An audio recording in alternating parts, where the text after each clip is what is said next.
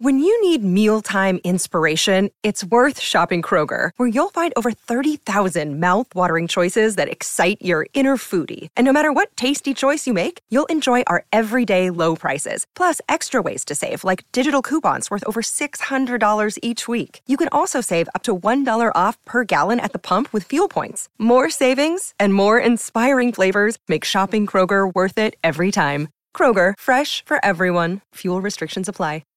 Welcome back to the Toolkit Depot studio out here at Optus Stadium. Well, the AFL finals are upon us.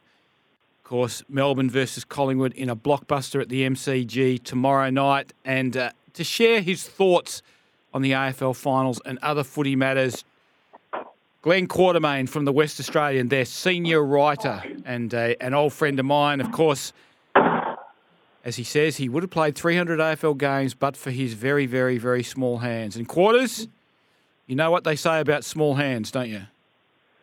Very big heart, Duff. Very big heart. No, no, I was thinking small gloves. yeah. well, it was it was handy when I lived in London for four years, Duff. It was much cheaper. Exactly. Walking around. Mm. Exactly. So, mate, the news as uh, broken by ch- both Channel 9 and the West Australian uh, yesterday, Sean Darcy set to be locked away by Fremantle.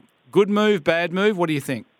Oh, it's a fantastic move. Um, I'm not one of these um, people who think the Jackson Darcy combination can't work. I think absolutely it can work. Where that has them playing the majority of their time in the ruck or forward, I don't know. They'll still work that out, but I just think it's a must to have those two. And I think it's a show of faith from Darcy and where the list's at. And interestingly, it takes him up to he comes out of um, he comes into restricted free agency at the end of next season, and we believe if he gets the deal, we think he will, uh, or we think he's already signed, then it'll take him to unrestricted free agency. He'll be about 28, 29 at that point, which means. You know, depending on where he's at, he might want to say his career out at Freo, or he might want to have a look back east where he's from, and maybe he might still have some currency at that point, just for three, four more years. So, pretty smart move from him. And um, we knew there were clubs very keen on him. Geelong was keen on him. Um, there, there, are suitors out there, Sydney, Port, all of whom, um, particularly Port, will be in the race for Brodie Grundy. But um, I, I, think it's crucial for them. Um, you forget really. I mean, he missed the last what three or four games, and you forget how we, we dust um, Jackson up and about um, just how important he is to that team. He's a Doig medalist, so I think it's a really big tick for the Dockers. Yeah, it's an interesting one, isn't it? We can see how well Luke Jackson can play as the lead ruckman on a given day.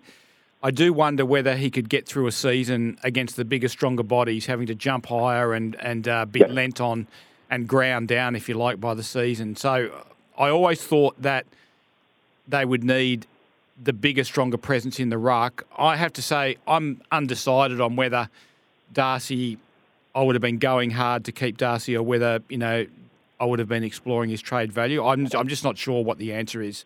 Um, so it might be the right call, and, and it might not be, and I guess we'll see it unfold. Um, as time goes on. Um, have things gone quiet now at West Coast now that we've seen uh, uh, Adam Simpson survive the turmoil of the end of the season? It seems so, but if they have, they're, they're not doing their job because it should be frenetic in there at the moment. It's going to be the biggest off season in their history, arguably. So hopefully they're getting to work and the sleeves are rolled up and they're looking at um, any possible trades and um, any possible scenarios to pick one. I'm still of the belief that they should split it and get really good value inside that top 10. Um, it just depends what they get. Seems that there are going to be, again, suitors out there, uh, GWS, Melbourne, whoever can give them the best deal, maybe North Melbourne. Um, but they have that pick one, which is very important. And um, uh, so Adam Simpson's safe for now. I think it came down to a financial decision ultimately. Uh, there's a lot of soft cap tax there, there's a lot of income there. And I guess the interesting thing going forward now will be the length of tenure remaining for Trevor Nisbett depending on who you hear, who you listen to, it's either a short term or he's going to see out the end of 2024. I'd, I'd be um, more um, uh, inclined to think it will be the former. Um, uh, and the interesting thing now will be who will be the next CEO of West Coast. Yeah, it's an interesting one. The the mail we seem to be getting uh, more of is that Trevor's departure will be a little bit earlier than the the end of the contract. Tell me this, Quarters, if you were on the West Coast board, would Adam Simpson have got your vote? No. Um, I, I understand the rationale, given that he's got two years left on the contract, and anyone who goes into that job next year possibly is in for more pain because they've, they've lost some experience, albeit they didn't play a lot this year. But um, no, I, I, see, I was of the belief that 10 years is too long tenure anyway, so Adam should have been out um, and coaching elsewhere before this point. I just think your voice um, gets a bit strained. Um, you need, you know, fresh ears on it. Now they have got new recruits in there, of course, but I'm just not sure if it's it's, it's too long a tenure and that they need to move on already. So I, I wouldn't have known. McGovern, Yeo, Harry Edwards all going overseas to see the renowned physiotherapist Enda King. Um, I guess, in particular with Gov and Yeo, this is kind of a last ditch effort to make them durable yep. again, isn't it? Because they haven't been for, so. for three or four seasons. Think, yep, and I think you saw at points. Um, Jeremy had a pretty ordinary final round, but you saw at points the value when he when he did get to play, which wasn't often this season. You saw he still could be one of the elite defenders in the competition, and I think Elliot. There's no one like him on the Eagles list in terms of he can run both ways. You know, you can put him at half back. You can. I mean, we saw him playing key position defence this year, which was ridiculous, but I guess that was due to their depth. Um, but Elliot, I still like in the midfield with that big body. But look, all of these players, even the contracted ones, there, there are some non-negotiables, of course, um, but I think they should all be just out there and, and available if the trade is right. And um, so let's hope that Elliot and Jeremy can get their bodies right because they're going to need them next year. There's not a lot of experience left. So um, very, very important to them going forward. And but possibly could be particularly Elliot, Um, if if the club is in need of that type of player and he can prove his fitness, maybe he is part of the package.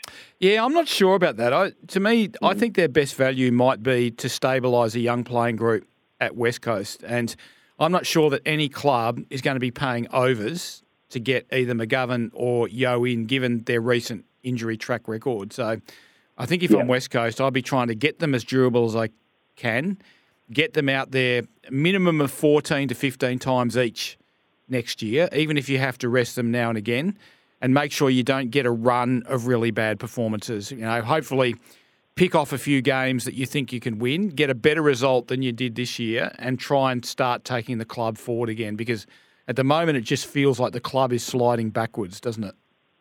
It does. Um, interesting, you know, Jeremy McGovern, you, are quite right. I think you know, you'd be very, you'd be reluctant to take them on given their recent injury history. But you put Jeremy McGovern fully fit into that Port Adelaide defence or that Western Bulldogs defence. All of a sudden, it solves a few problems, doesn't it? Um, in terms of going forward, I think if you can if you can turn those hundred point losses into you know 50, 60 point losses, and I think fans can see some improvement. And look, we talk about the exodus of experience, but you've got the youth there who've got another year under their belts as well. So you'd expect some improvement in some of those players. Some of them, some of them, of course, in their second year will, will, could possibly go backwards because we've seen that happen. So I think there's a fair bit of pain ahead still, but I think that's going to be the go, turning those really big losses into you know, mid mid-sized losses, and I think fans would see, at least see something. You, you, need to see some light on the horizon, I think, and they've had a pretty horrible two years. So um, it might be three, but um, it, it, it's a long hauler, that's for sure. Now you mentioned you would pick, uh, you would split pick one. Um, have you been watching Daniel Curtin play? And if you were splitting pick one, would you want Daniel Curtin to be one of those picks? Yeah.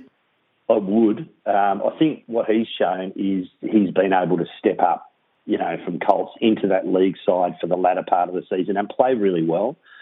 So he he can he can step up. Um, he would absolutely local boy. Um, all the raps are so big on him, so I think he would be a priority for West Coast um, as they possibly the second part of that pick one, depending on who's available, of course. But, or you may get in with your pick one. I'm not sure what their thinking is at the moment, but I would definitely split it. I think they need a bigger base of youth talent um, on their list um, rather than just one player. Yeah, you, you do spread the risk too, don't you? Like one player can get injured, like having a have a serious injury that could diminish their output. Whereas if you get two very good players, there's a fair chance that at least one of them gets through to be uh, um, a really good player for you. I'll tell you what, the, the top tens now, even the top twenties, are pretty good players now. And what amazes me is you listen to them speak now, and they're so well drilled, so well prepared, so well media trained. Um, just I look back to when I was 18, mate. I can't I even carry their boots to the game. I tell you, in so many areas. You you were a very good talker, quarters. You've always been a good talker. Uh, uh you, yeah, I was. Your haircuts could and your hair colours could use a bit of work when you were younger, but. Um, um, but you were certainly well. You didn't like you didn't like the Billy Idol white. Uh, the Billy Idol, I think that was one that needed a lot of work. I think, yeah, definitely. I lost a bet, Duff. Yeah. Hey, um, your Hawks appear to have the inside run and be ahead in the race for Liam Henry. What would they be paying in terms of draft picks? Do you think? Well, uh, there's a player called Brockman who is available, who um, I think could be part of that deal. Um, I'm actually a bit loath to see Brockman go because uh, what, from what I've seen from him, I think he, he can be an elite small forward. He's certainly got the moves. He's a beautiful kick, and um, and from what from what I hear, he's a really good young man. So I'd be loath to see him go. I think Liam Henry would be a great addition as well to that Hawthorn side with his run off a wing. Um, I think we could definitely use him, my boys. And uh, oh, look, let's see what happens. Let's see how it pans out. Um, pretty reasonably content with Hawthorn's this year, uh, Hawthorn's year this year. Still finished 16th, so, though. So just, you know, let's not get too carried away with them. But I think we saw with big wins over big teams and pushing other teams close up that top end of the ladder that they're heading in the right direction, Duff. But it's still a fair bit of. I mean, that's you look at the forward line, and it's um, they need a key position player or two. It's, that's that's the big area of concern for Hawthorn. I think, is that forward line. Tell me this: why is the Port Adelaide versus Brisbane game the last game of this weekend? Surely the loser of that game deserves the longer preparation for um, a semi final next week. Yeah, fair call. Um, I don't know what the rationale is. There are people saying, why is there a Thursday night game? Because obviously, if you're you know, a Collingwood or a Melbourne supporter or just an AFL fan from the Western Districts um, or from, from, you know, country Victoria, how are you going to get to that game on a Thursday night with school kids, etc.? But uh, there's no rhyme or reason to it, really. Um, I, I, would agree with that. Um, uh, gee, it's a big round, big opening round, though. And I tell you, I'd, I'd like an extra day to uh, to pick my winners this weekend. But um, it's, it, I think there's a couple of games that I'm reasonably comfortable in picking, but there's two that I just think are really up up in the air. Who? Which game are you most looking forward to? I'm looking forward to Thursday night, Collingwood Melbourne. Um, you know, I'm going to put my kahunas on the line. I'm going to pick Melbourne. I think they're.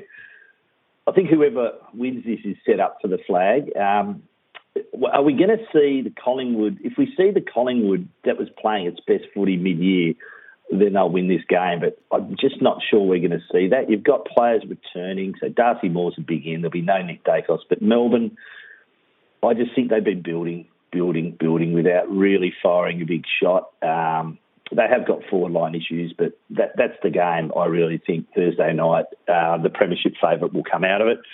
Uh, Carlton, I think, get the job done against Sydney. Um, St Kilda GWS, fascinating. Uh, King comes in, and I think Sam Taylor's going to be crucial to that, whether he can get up or not. And the final game, Brisbane Port. Port Adelaide supporters keep telling me you're going to see an upset, but I think they've won 11 from 11 at the Gabba this year, Brisbane. I think they're set up for their first grand final appearance. They, have, they can win two games at the Gabba and actually get there. And I think if you get there, even though they've got a poor MCG record, you've got to be a chance. So you look at their squad and you give them a chance. So um, yeah, that's that's how I'm going to forecast the first week. And of course, Duff, you know what happens from there. Yeah, it all gets proven wrong and gets thrown out the window. Right. Yeah. um, I, I reckon that I think you're right. I think this is the biggest game that Brisbane has played since the Leigh Matthews Grand Final era. To me, I know they played home quali, home prelim in 2020 in the pandemic year, but they felt a bit young and not quite ready at that point. To me, this is a this is a seasoned group in their fifth consecutive final series. Um, and you're right. The, the best way for a non-Victorian team to win the flag is home qualifying final, home preliminary final, one hit and run mission to the MCG at the end of September to try and bring home the Premiership Cup. So um, it's set you up. What I really liked, I really liked about Chris Fagan's language. Um, listening to him the other night um, on, t- on one of the sport uh, AFL shows was um, this is our best opportunity. Um, we're actually no excuses, and we are, you know, Terry Ripe, and they are. They've got they've got very few injury issues, so I think I like that. It's embracing the challenge. We've got no excuses. We're looking forward to it. This is our best chance. Love hearing that sort of language. Quarters, always a pleasure to talk to you. Thanks so much for joining us on the show today, and uh, look forward to seeing how many of your tips you get right over the weekend. I'm one ahead, mate, in the paper. So uh, I've had a I've had a courageous comeback in the final round. So uh, let's hope I can, let's hope I continue You're on in- my pathway here. You're in good form, as they say. Small hands, great tipper. Yeah, good form heading into the finals too. Very important. Glen Quartermain from the West Australian, the senior writer at the West, uh, a fantastic sports writer and a fantastic person to boot, uh, joining us on the show today. What do you think? You can have your say on the Temperate Bedshed text line on 0487 736 736. Give us a call on the open line 13 12 55. We'll be back with more after the break.